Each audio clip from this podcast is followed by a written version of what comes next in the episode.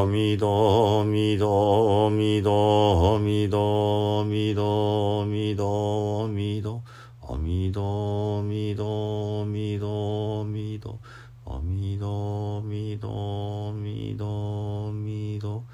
あみどぶあみどぶナムアミダ仏皆さんこんにちは三田参道の増大臣です今ね不殺について長いシリーズになっておりますが今一番中心になる小石灰正しく戒めを解くという段に入っております。ここの具体的な内容が煩悩経というお経で10の重い戒めと48の軽い戒めについて説かれてありますが今ねこの軽い戒めをずっと説明させていただいて今日は30番目の軽い戒め父兄工事会というところから始めたいと思います。えー、仏の子たちよって呼びかけるわけですね。悪い心を起こしてですね、えー、自ら、えー、仏法僧を敬ってると言いながらそれをこう、えー、そしるもしくは、えー、口で「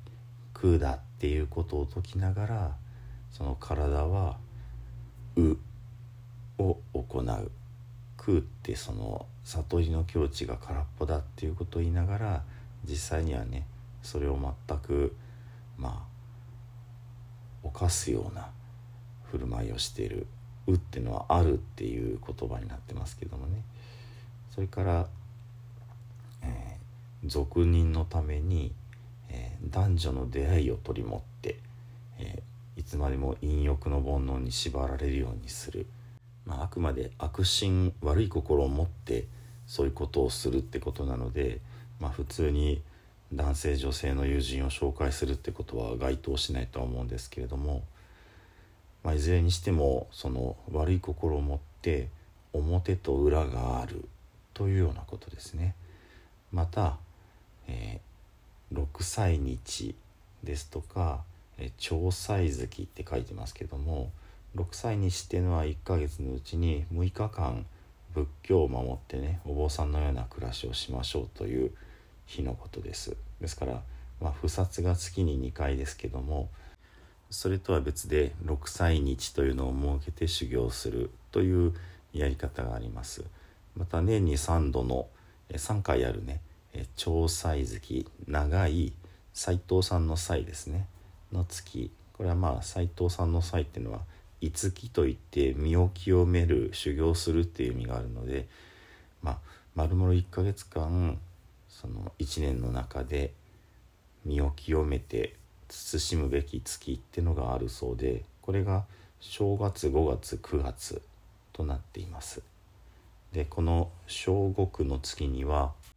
八歳会といいまして8つの戒めを守るべきだ。ということが書かれてありますね、まあ、この6歳日でもこの八歳会を行いますので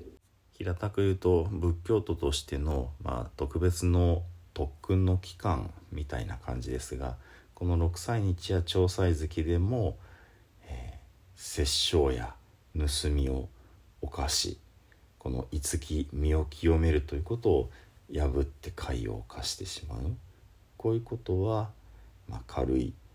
戒めなんだ。というふうなことで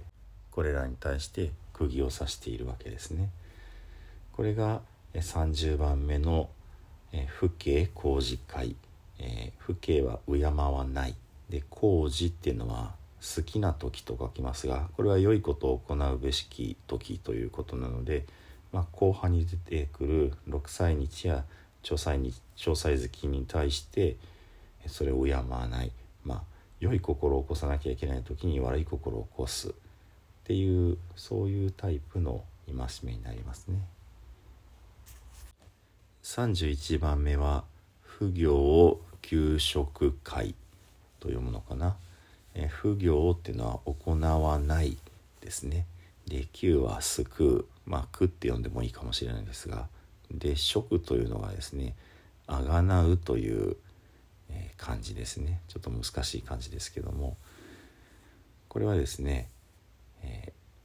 ー、仏様がこの世から去られてどんどん世の中が悪くなると言われています。まあ、今がその末法の時代がずっと続いている最中ですけども、まあ、この回の中に末法という言葉は出てこないですが、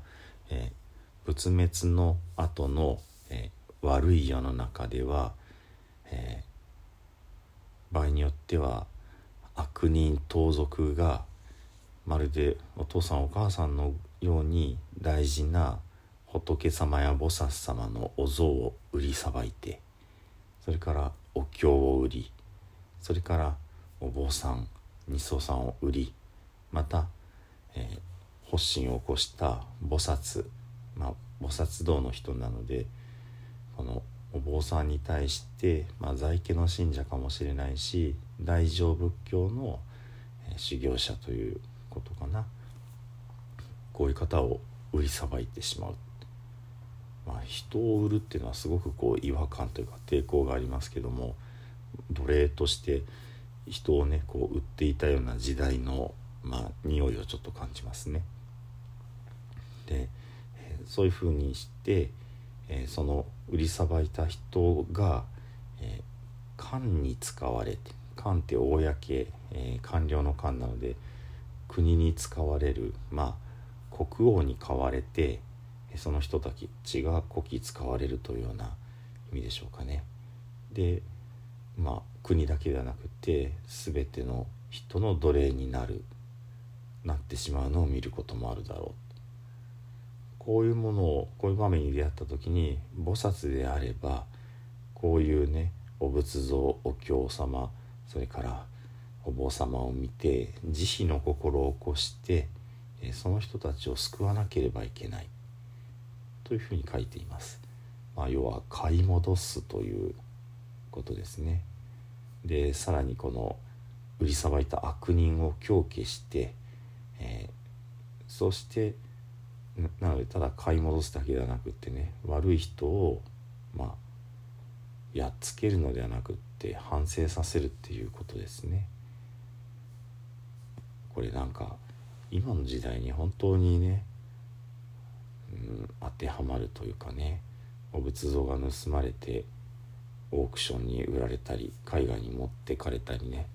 まあ、もしくはねあの壊されてしまうようなこともありますがこういうものに対して菩薩様であれば慈悲の心からそれを、まあ、なんとかね具体的に行動して救おうとするべきだ。ということがこの31番目の戒めになります。もう一ついきます。32番目の戒め損害主情界損害を与える損なって害をする。に主情は多くの命生き物ということですね。物資よ仏の子たちよ、えー、刀や杖、まあ、この杖っていうのはおそらく槍ですとかそのもしくはその武器ですね。棒に棍棒みたいな感じですね。刀や杖、えー弓矢を蓄え。天秤やマスで売り。これあのおそらく例えば、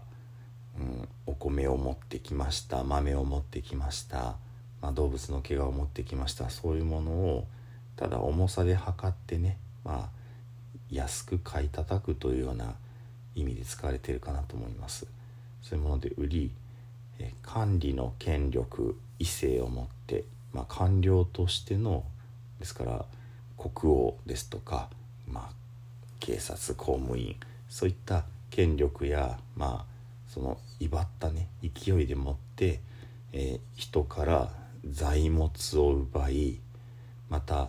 悪い心で人を縛りつけで他人の成した功績というものを破壊してこれ最後ちょっと面白いんですけども猫タヌキイノシシ犬の輩を養ってはならないって書いてあってねこれなんかうかつに読んでしまうと何て言うんでしょう。猫飼っちゃいけないって戒めなのかっていう話になるんですがこれ面白いのがその例えなんですね。猫のようにまあ猫好きの人もいっぱいいるのであれですけども猫のようにこうツンとしてるやつってことでしょうね。タヌキのようにこうとぼけて人を騙すやつ。まあイノシシってこれ豚なんでしょうね。豚のようなやから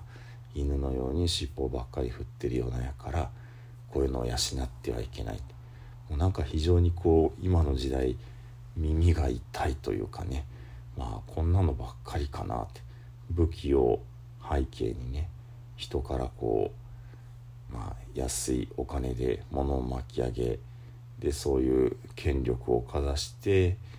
まあ、悪い心を起こして人の手柄を横取りしてねこれが、まあ、32番目にはっきり書かれてあります。損害主情界生き物の命をこう殺める損なう。そういう戒めなんだ。ということですね。本当にこの3132は現在にもピタッと当てはまってしまう。まあこれは非常に悲しいことですけどもね。そういう戒めかなというふうに思います。では最後十平の念仏ご一緒にお唱えください。土生十年ナムアミダブナムアミダブナムアミダブナムアミダブナムアミダブナムアミダブナムアミダブナムアミダブナムアミダブツナムアミダブ。